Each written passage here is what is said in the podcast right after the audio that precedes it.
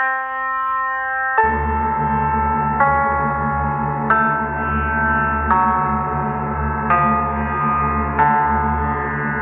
hell no. That is scary.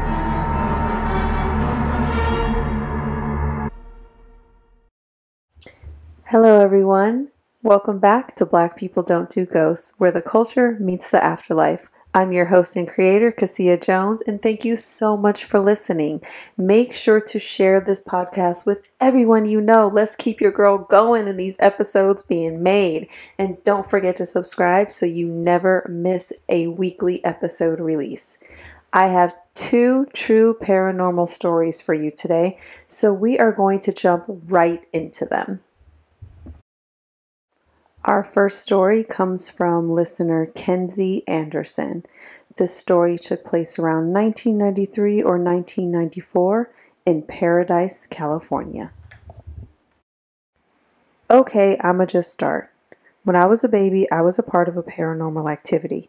And since I can't remember this, my mom gave me all of the details. Both my parents worked when I was born, so our next door neighbor, Ruth Bond, offered to watch me every day at her house. She watched me until I was about a year old, maybe a little older. I was definitely still in a crib. My mom said Ruth absolutely adored me and loved taking care of me every day.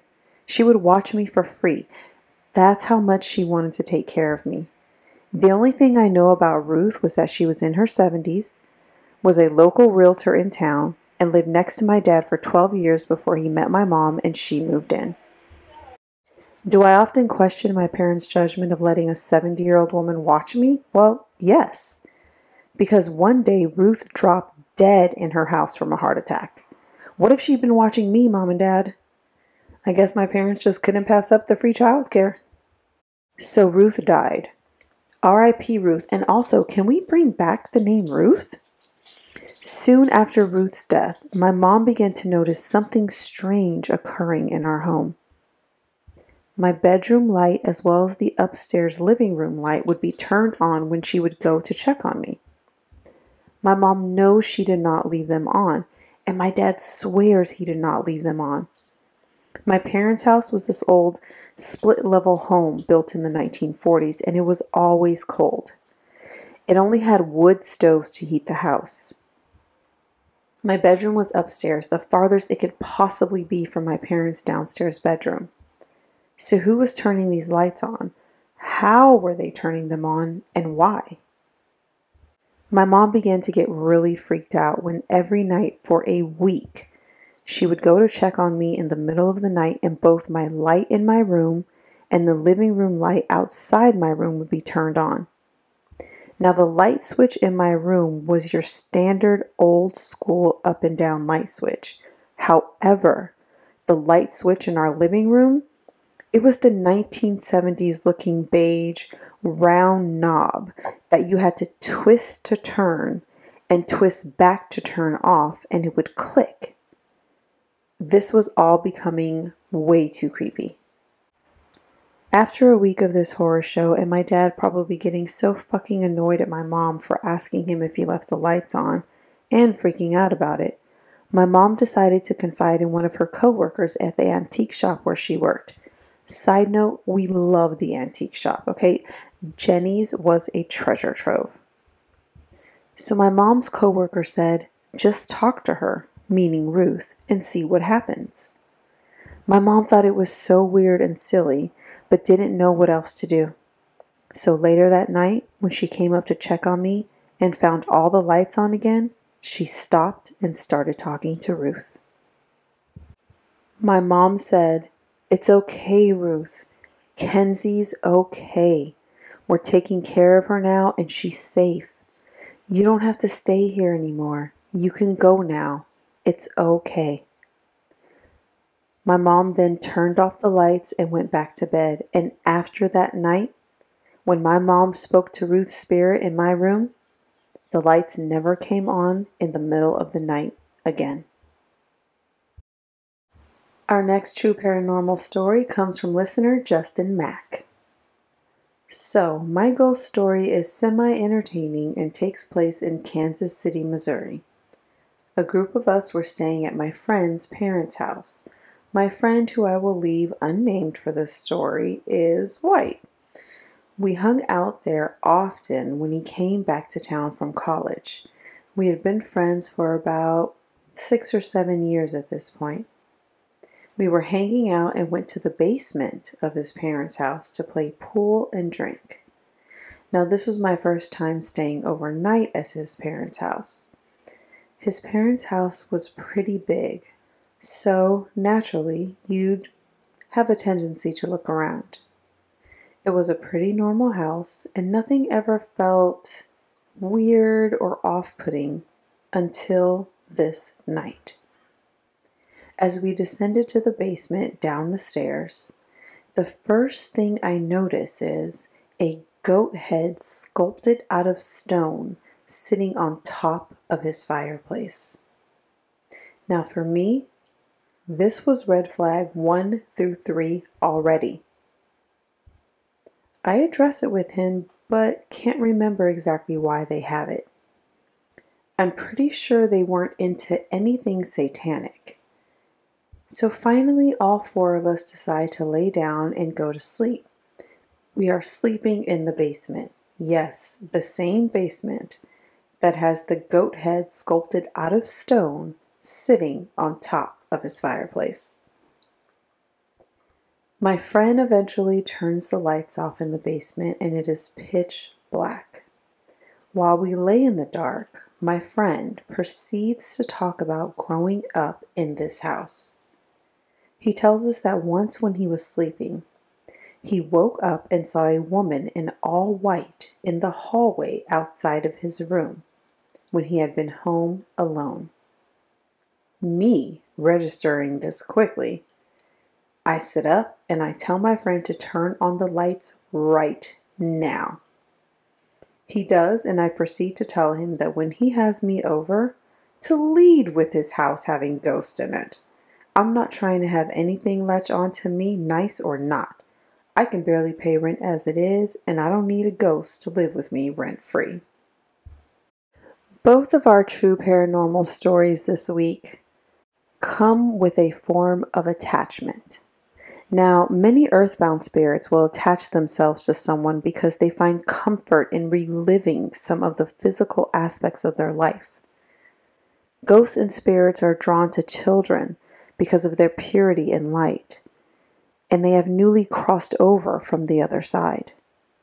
When a friend or loved one passes on, they may also find comfort in watching over you or protecting you. In Kinsey's story, we learn about Ruth, her elderly next door neighbor that babysat her for free because she had formed such a great attachment to Kinsey when she was a baby. After Ruth passed on, and seemingly without being able to say goodbye to Kinsey, it seemed as though her spirit wanted to continue to watch over her. As a means of showing that she was still there for baby Kinsey, Ruth used the lights in baby Kinsey's room and home to show her that she was still there for her. It wasn't until Kinsey's mother spoke out loud in her room and addressed Ruth directly, letting her know that they, her parents, were taking care of her and keeping her safe, that Ruth could go now, that she finally did. And Ruth did not make her presence known any longer. Intuition and superstition guide us in ways we are very aware of and sometimes not aware of. Black people have passed down guidance through superstition, songs, and rituals since the beginning of time.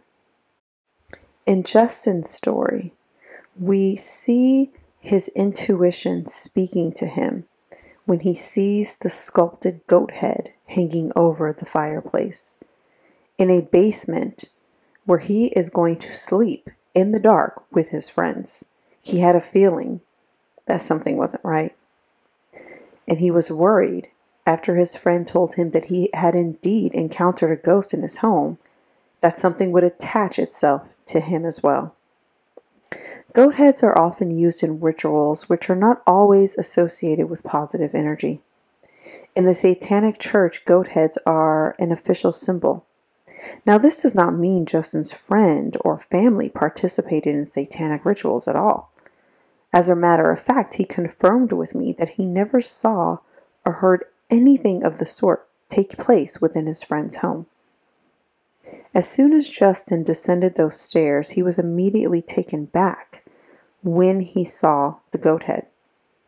His intuition and superstition kicked in. Turns out his ambivalence about being in a dark basement with a random goat head sitting in the room was right, as his friend then goes on to tell him about a ghost he had seen in the home previously. Now, black moms have a saying, okay? When you're outside and you're playing, you have to be home before the street lights come on. It's a phrase our moms have said to generations of us forever. Lights are seen as a safety net. They comfort us and guide us home. Lights protect us and let us know we are not alone. Do you believe a loved one can guide and protect you from the spiritual realm? Have you ever been guided by the light?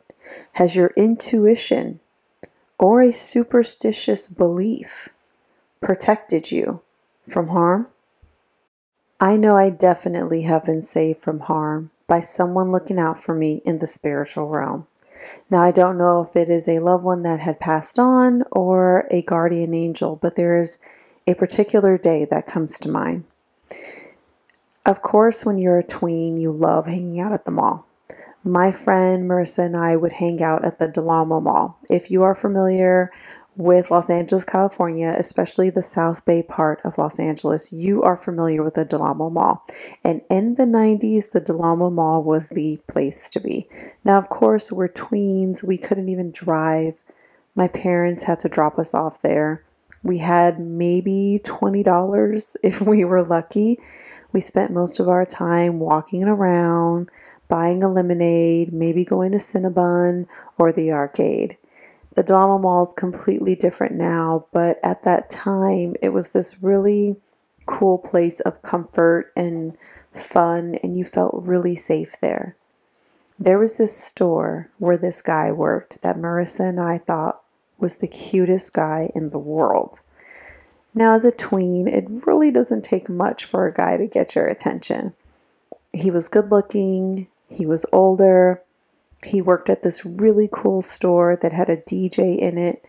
And at that time, having a DJ in a store made everybody want to be at that store. This store in particular sold clothes that were for like the hip hop urban uh, scene. So there would be so many cute boys in that store. One of the workers, whose name I will say is Jonathan. We're going to go with that for anonymity. I don't want anybody to be able to connect him to this story. Jonathan was so cute. He was tall, he was older, and he knew Marissa and I had a crush on him. We would constantly walk past that store and stare at him and smile and dare each other to wave. So one day, after walking by for the one millionth time, we went in and actually talked to him. He said hi to us and he was actually talking to us. We could not believe it. This older guy who worked in the cool store with the DJ wanted to talk to us. Not only did he want to talk to us, he told us that he was going to take his lunch break and go home and invited us to go with him.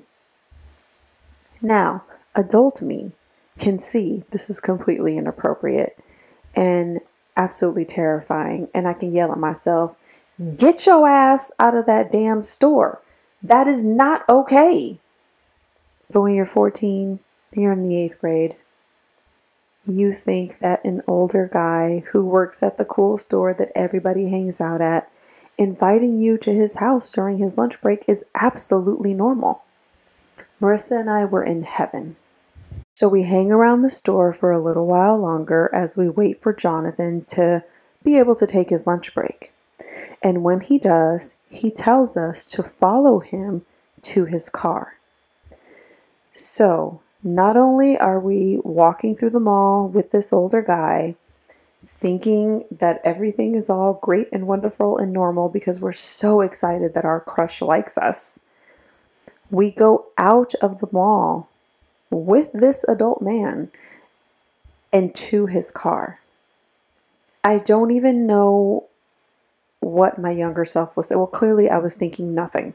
I was not smart enough, nor was I aware enough to even think that something bad was happening. Especially when you have one of your friends with you and you're both so excited about something. The thought that this could be a negative or a dangerous situation, it didn't immediately pop in my mind like it does now, adult me looking back on the actions of younger me. As we walk out of the mall excitedly towards his car, he gets in his car and tells us to get in. He walks around to the driver's side and he puts his key in the ignition and he goes to start his car and the car will not start. Marissa and I kind of stand to the side, not really knowing what to do. I can't recall if we actually sat in the car or if we just stayed outside of the car, but I'm pretty sure we actually did get in the car, you guys. Jonathan kept trying over and over and over to start his car, but it would not start. I remember him being frustrated because it just wouldn't start and he just kept trying over and over and over. For some reason, his car would not start that day. We all walked back into the mall together, and honestly, I can't remember what happened for the rest of the day. Marissa and I obviously were safe, and like usual, my mom or my dad picked us up from the mall. Looking back on that, I know that there was someone protecting Marissa and I. Because why the hell would a man want to take two 13 and 14 year old girls into his car to his home on his lunch break from the mall. There was absolutely nothing appropriate about that situation. There was absolutely nothing safe about that situation. And yet, he had driven his car to work with absolutely no problems.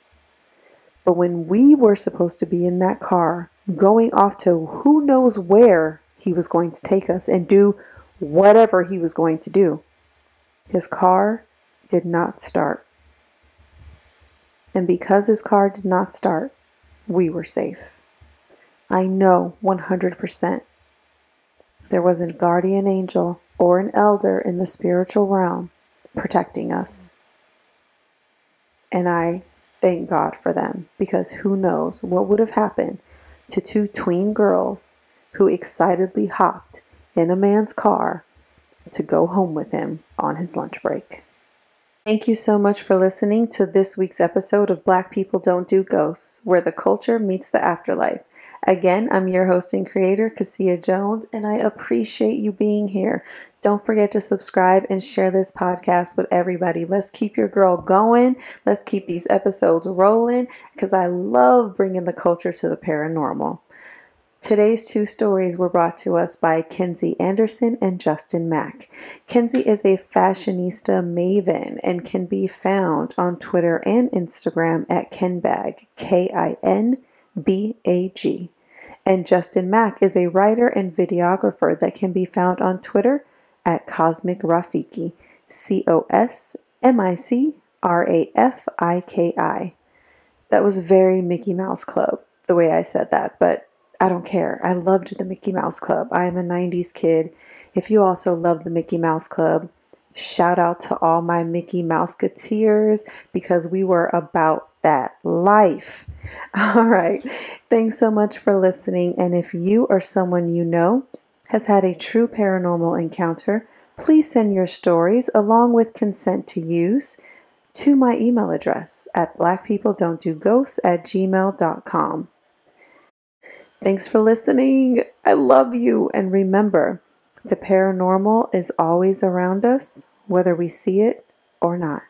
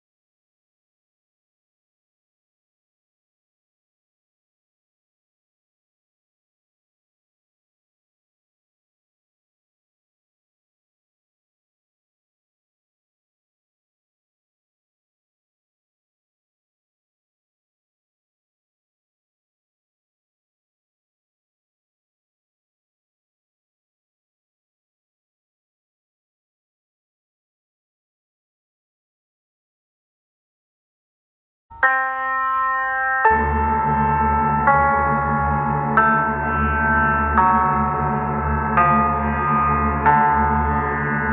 hell no, that is scary!